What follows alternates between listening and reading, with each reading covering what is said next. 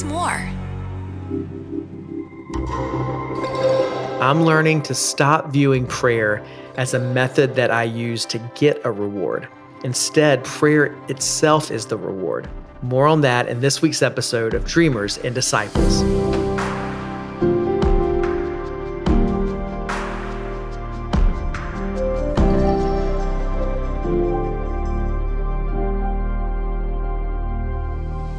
Welcome to the podcast. I'm Wade Joy, and I have the incredible honor of being your guide on this journey to embrace a life lived in the freedom of surrender. Now, I know when you hear freedom and surrender, those two words don't usually go together. They can seem like opposites because when someone is surrendering, they're giving up their freedom. But Dreamers and Disciples is all about learning and exploring how, as followers and disciples of Jesus, it's in the giving up of control and opening our hands in trust that we're finally free to receive all that God wants us to experience as His children. Uh, this tension between freedom and surrender was on display for me earlier this year in a very unique way when I went to spend a weekend at a monastery uh, in the area outside of Charleston, South Carolina, uh, in Monk's Corner. And last week uh, in our episode, I explained about why I spent four days there in silence and solitude and prayer and how transformational of an experience it was for me. And coming out of those four days, there were ten main lessons that I learned. And so I shared the first five of those lessons in last week's episode. And they all were basically centered around this one truth, that your soul desperately needs silence and solitude for it to be healthy. So I encourage you to go back and listen to that, but I'll help you out here and recap those five lessons right here. Uh, number one, I learned that I'm too attached to my phone. I know that's not a huge revelation there, but God really showed me how attached I was and how to break free from that, or some steps towards breaking free from that when I was at the monastery. Uh, the second lesson was there's beauty all around that I tend to miss because I'm not looking for it. Maybe you can relate to that as well. How journaling helps me access a different part of hearing from God. Uh, it tunes my heart in a different way. How God can send me what I need when I need it. There was a really uh, very specific word God gave me through a complete stranger that answered two things that I was praying about specifically that weekend. And then how the messiness of my inner world doesn't scare God. And that was such a freeing word uh, from the Lord for me. And so go back, listen to that episode. And while you're at it, subscribe so you don't miss any of these episodes. Uh, I'd love for you to, to be on this journey week after week with us as we seek uh, God in a new way and learn how to be disciples in a world that really tells you that life is about yourself. Um, and discipleship is realizing that we were never meant to be the center of our own world. And it's when we place Christ at the center that we can truly dream the dreams God has for us and walk in the freedom of surrender. All right, so now that you've subscribed, now that you've gone back and you've listened to last week's episode, let's dive in to the final five lessons that I learned at a monastery in February of twenty twenty-two. Now, let me give you a little bit of backstory just about my life that are going to frame up some of these lessons. I grew up in a small Southern Baptist church. Uh, the Protestant evangelical church is, is my tradition that I've grown up in. Uh, I'm forty-six years old now, and And that has been my background as a follower of Jesus. Uh, my granddad was a pastor. My family all served in this small church that he planted growing up. And, and that was my world, and that was my experience. And apart from a class I took in college where I attended Catholic Mass and then an Eastern Orthodox church service, which I was fascinated by both, uh, I didn't grow up with much exposure to other church traditions in the body of Christ. And in the last fifteen years, I've been very much centered in the modern evangelical church movement. I was the worship pastor at Elevation Church for fifteen years, which we still attend. And uh, while there's, I know there's been a lot in the news over the last few years about um, maybe the the weaknesses of the the megachurch movement and the modern evangelical movement. And yes, there are weaknesses there, and there's problems in every tradition. Um, but there are also many strengths and many beautiful parts about it. And you know, millions of lives have been changed through church today, um, with all of its flaws, with all of its problems. And God changed my life and is changing my life through the local church. I love the local church. in all of its messiness, I think we need to be committed to it as followers of Jesus to make it healthy and make it a reflection of what Jesus intended it to be. And so I'll just speak from what I know, but but here's something that really has become apparent to me over the last two years, and especially in, in a different way in these four days that I spent at Mepkin Abbey in Monk's Corner, South Carolina. And that is, it is so easy for us to think in modern Christianity, in the modern church movement, that somehow we have perfected Christianity. You know, we realize we didn't invent it, but sometimes we act like we invented it. Uh, now, every like I said, every generation of the church has strengths and weaknesses.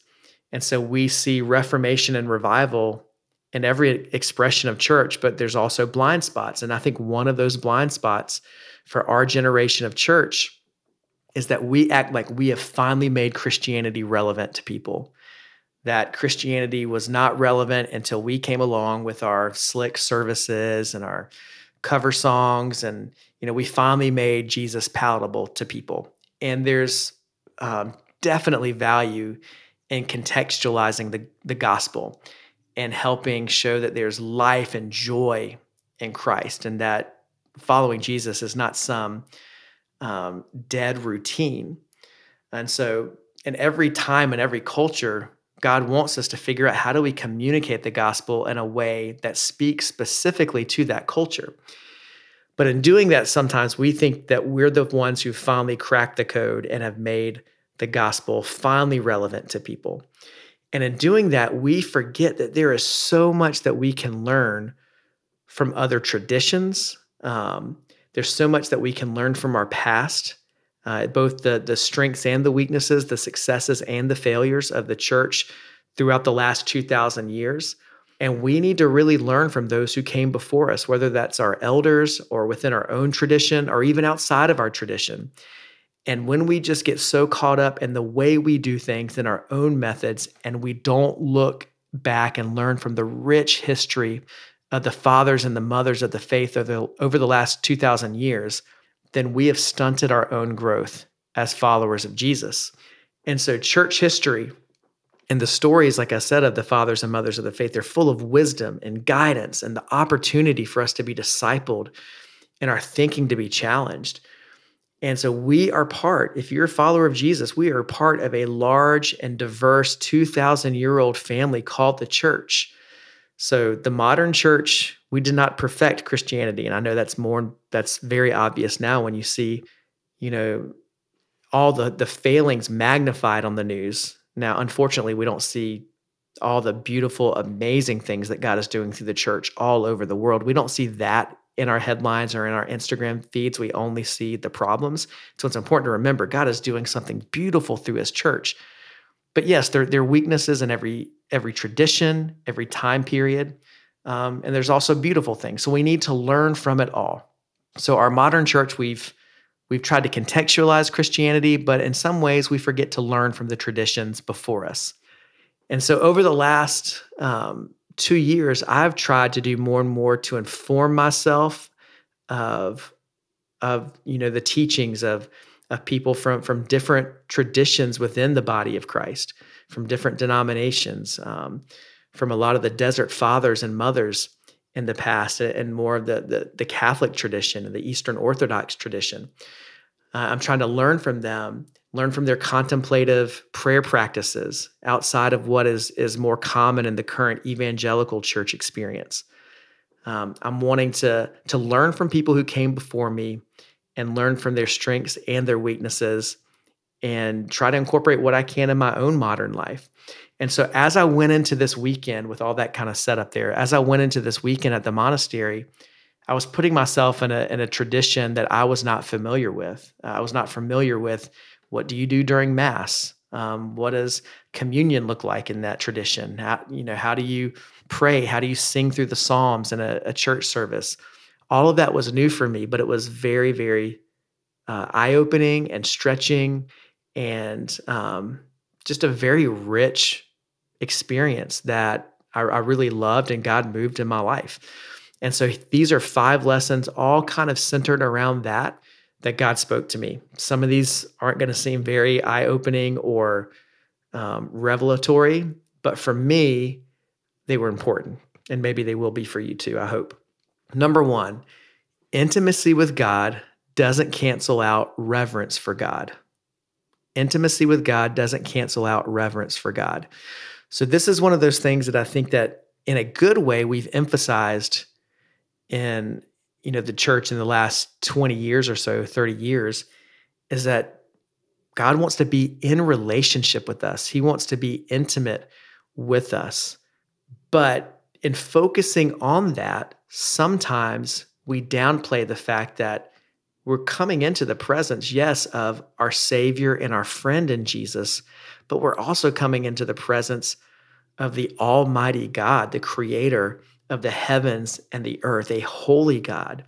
And what I was really struck by uh, that weekend, as I attended a lot of the, the prayer services and I attended Sunday Mass, is just the, the reverence towards God, the sense of mystery, the reverence in taking communion together, the, the sense of awe in the liturgy.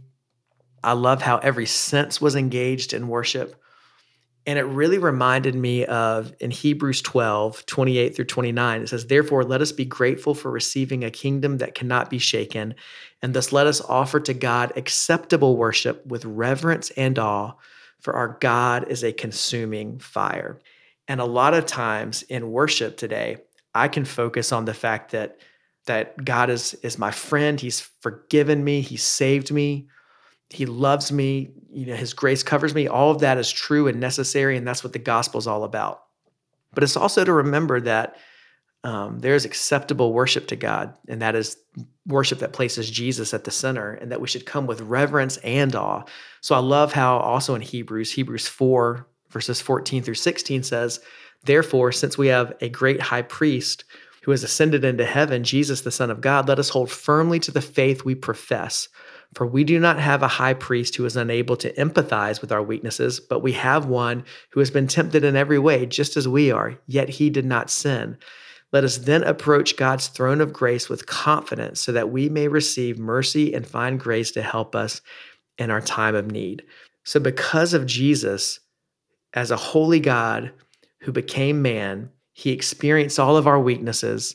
And because of his sacrifice on the cross and his resurrection, we can come with grace and confidence boldly uh, to the throne of God to receive mercy uh, in our time of need. So that is that beautiful dynamic at play as a Christian, as a redeemed follower of Jesus, that we worship with reverence and awe, yet we also worship with grace and confidence, knowing that our sins have been forgiven, uh, and knowing that we can call this holy God, we can call him Abba, Father.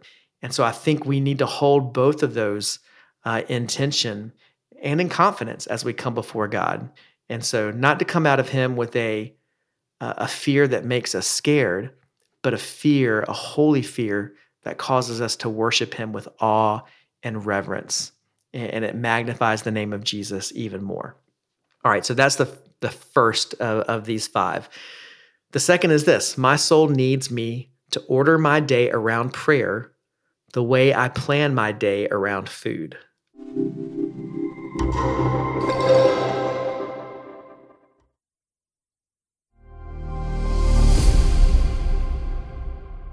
me say it again. My soul needs me to order my day around prayer the way I plan my day around food.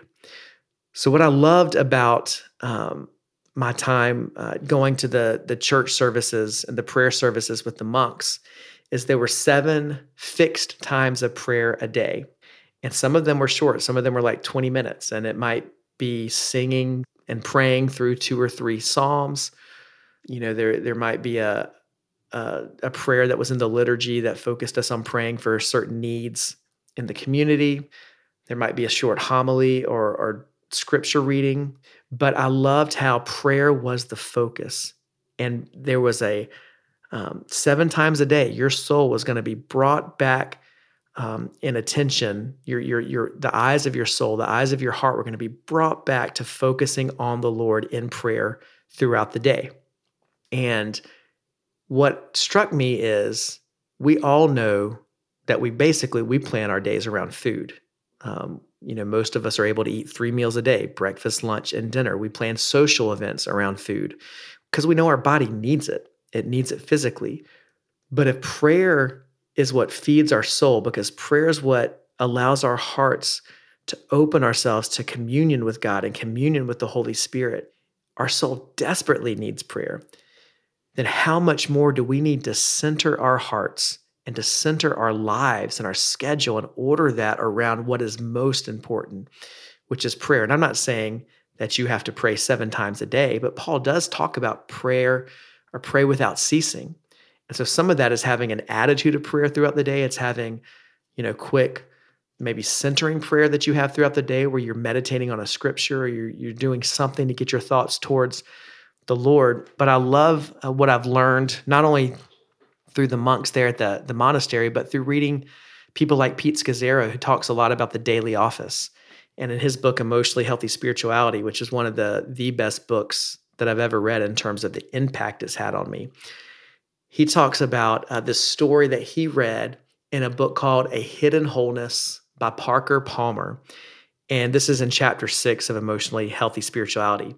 And he talks about how uh, there were farmers in the Midwest who would prepare for blizzards by tying a rope from the back door of their house out to the barn as a guide to ensure that they could get safely home, because sometimes these blizzards would come on very quickly, unexpectedly, and they would be so blinding and disorienting that people couldn't find their way back home. And without this rope, some of them would die feet just away from their front door because they couldn't see.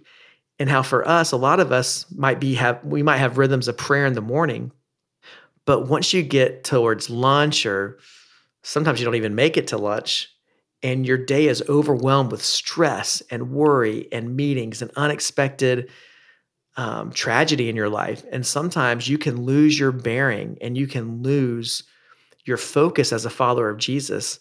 And so when we can have fixed prayer throughout the day, whether it's, you know, you have a time of prayer at the morning and then maybe five minutes of prayer at lunch, and then you have another uh, in the evening. But if you can have these fixed times of, they don't even have to be long prayer, but short prayer, it can it can be like the rope that brings us back home in our soul. And it can we can fix our day around what is most important and what really centers us. And here's what I've learned through that, that prayer isn't the method that we use just to gain a reward. It's not merely a method that we use to get what we want. Prayer itself is the reward. It's not a means to an end. It's through prayer that we open our hearts to communion with the living God. And so I need to orient my day around uh, my priorities. And what greater priority is there than prayer? And so I love how the, the monks built a structure, and they're part of a structure that monks all over the world use for this, where they ordered their day around prayer. And so I've tried to figure out ways to do that in my own life, with having an alarm that goes off on my phone that reminds me around lunchtime to just take five minutes um, and either be in silence before God, to meditate on a scripture, to read a psalm, to, to pray the Lord's Prayer. A lot of times my wife and I will do a version of a prayer called the Examen at night. We have our morning prayer, but I'm trying to find ways to incorporate that, as well as just conversational and centering prayer throughout the day in my own life. And I'll, I'll link to some resources in the show notes to help you. All right, lesson number three, there's power in praying through the Psalms. Now, this kind of flows right out of that last one, but every church service or every prayer service that weekend, two or three Psalms would always be prayed through. And the Psalms were really the prayer book of Jesus. There's honesty in the Psalms, there's, there's trust, there's frustration, there's there's fear, there's faith, there's all of it. It's it's a, a heart open before the Lord. And what I love about praying through the Psalms is it helps not only give me voice to certain things that I'm feeling that I don't know how to actually pray through, but it also gives me permission to be honest with God about the reality of what I'm truly feeling. And it allows me to get outside of myself.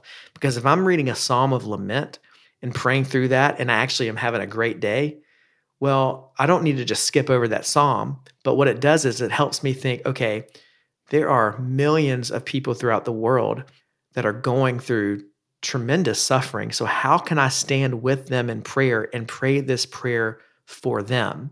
And so it gets me outside of myself and outside of thinking that I am the center of the universe. And so if you're not feeling that way that day, who in your life is. Pray that psalm over them.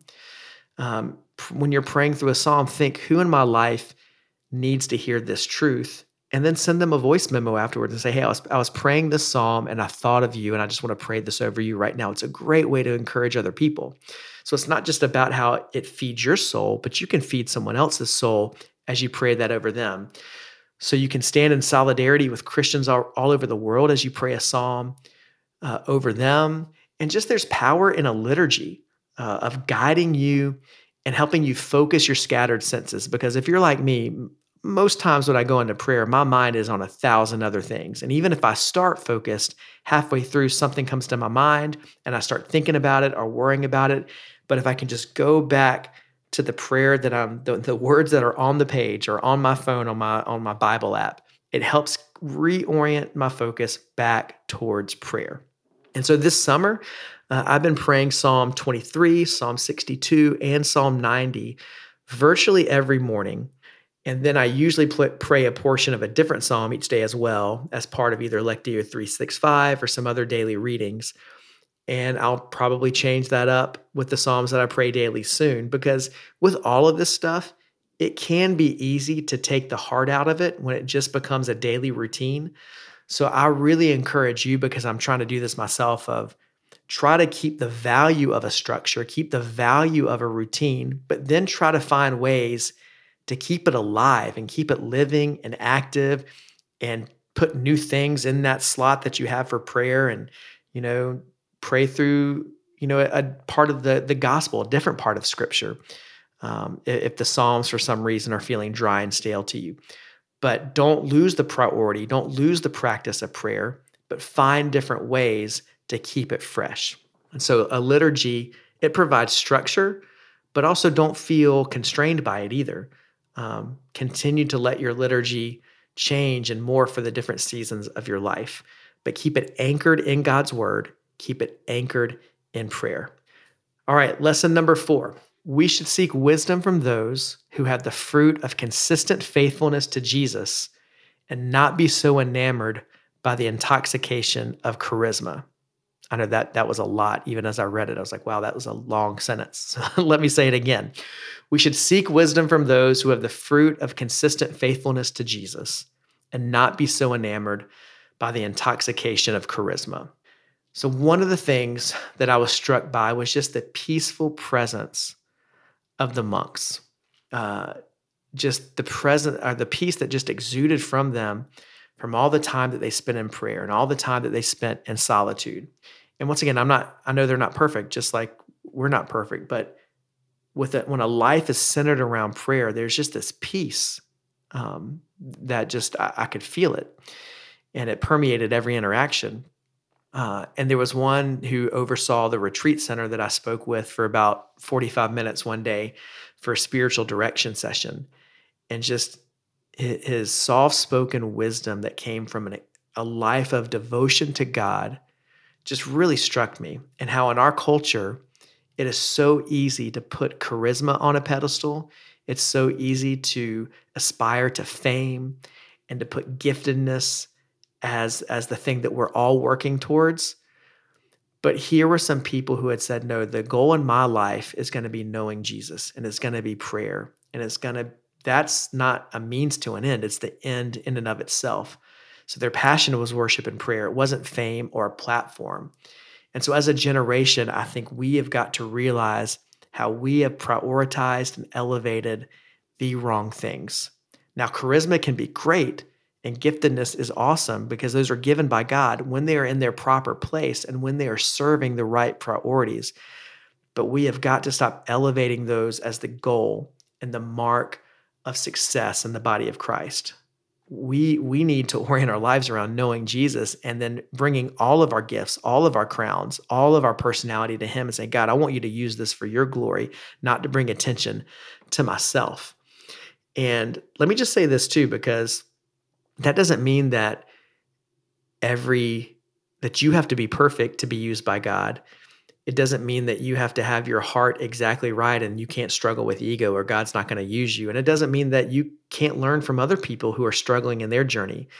Uh, look at what Paul said in Philippians chapter one, verses fifteen through eighteen.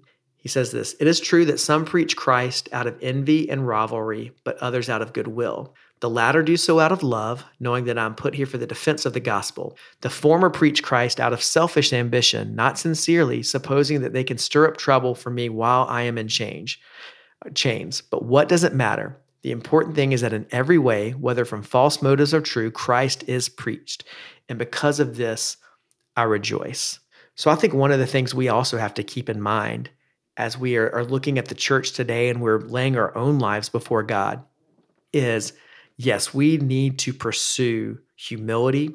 We need to, to pursue holiness. We need to bring reformation and repentance to the areas that are not in line with God's word and where we have placed ourselves at the center.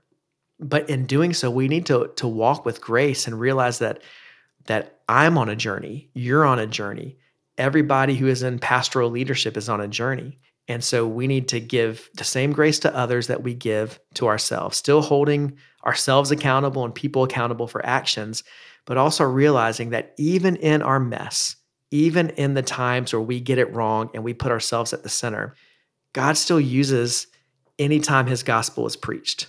Whether it's preached out of selfish ambition or it's preached out of pure motives, when Christ is preached, the Holy Spirit moves. And Paul is saying, I, I'm not going to judge their motives. I'm just happy that that Christ is preached. So I think that's another p- important thing to keep in the conversation today, that as we learn from each church tradition and the strengths and the weaknesses, and as we look at our own lives and think, gosh, I've had it wrong so m- many times in my life where I know my ego was leading and I was wanting to make it about me. God still used it because he is God and he's full of grace. And that makes me want to bring my heart to him even more. That makes me want to humble myself even more when I realize how good and grace-filled Jesus is and how kind and compassionate he has been with me. And so I want to extend that to others as well. Um, But the, the main lesson of this is I want to learn and glean wisdom from someone who has lived a life of faithful devotion and dependence on Jesus. I want to learn from somebody who didn't just um, do something flashy once. Um, I want to see somebody who's actually built a life of consistency and character and humility. Once again, who's not perfect, who's had some rough seasons, but I've seen them endure, and I've seen them weather those rough seasons, and I've seen them cling to Jesus even when it hurts. Those are the people that I want to learn from. And so I think we've got to evaluate in the body of Christ who we look to as heroes. I'm not saying every hero has to be a monk. I'm not saying that every hero has to live in obscurity. But I think that there are many people who whose names will never um, come across your Instagram feed. Um, they will never walk across a stage, but they are true heroes in the faith because of how much they love Jesus, how devoted they are to Christ, and how they live that out in their day-to-day lives, whether it's on a stage or whether it's in obscurity. There are godly and humble people that God, in his wisdom, has elevated to great influence.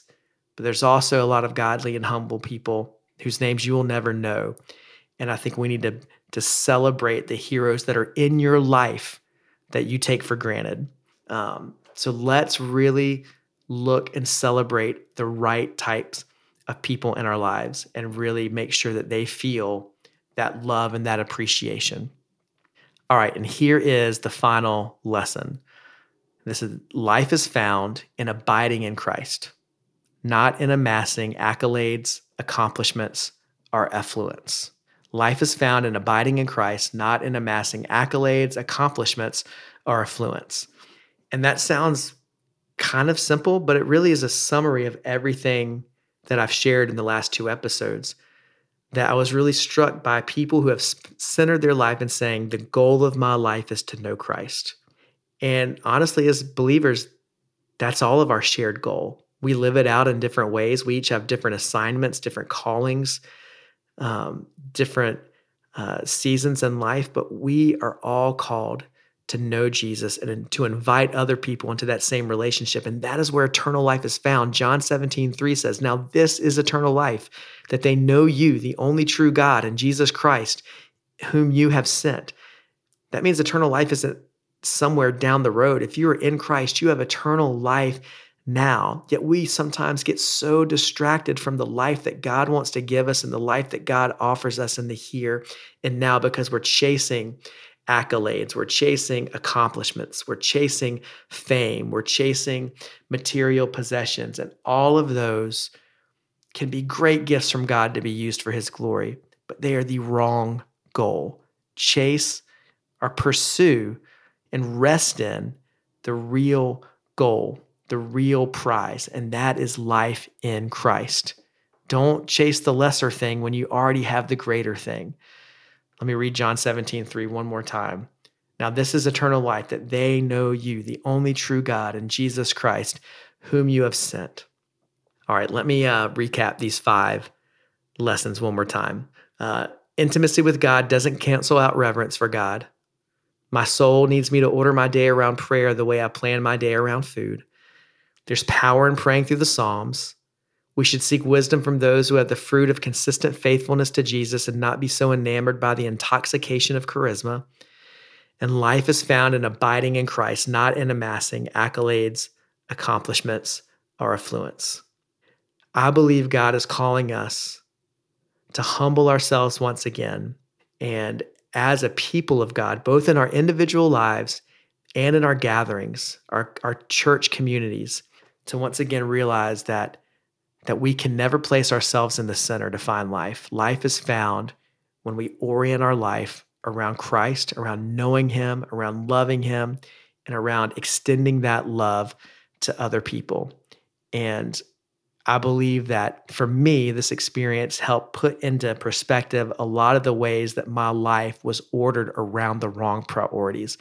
And so over the last seven or eight months, I've tried to reorder my life in some very small ways, some simple ways, and some bigger ways, to say, God, I want my life to reflect what is truly most important. And I get it wrong a lot of the time, um, but God in His grace and His mercy is very, very patient with me. And He extends that same grace and mercy to you as you try to adopt rhythms of prayer and contemplation and silence and corporate worship, as you as you prioritize and position your life around the things that matter to God. You will find that you will find a life and a peace and a joy that you've never experienced before. I truly, truly believe that. So thanks for being with me on today's episode and the last two episodes, as we've learned a little bit about my experience uh, on this four-day prayer retreat.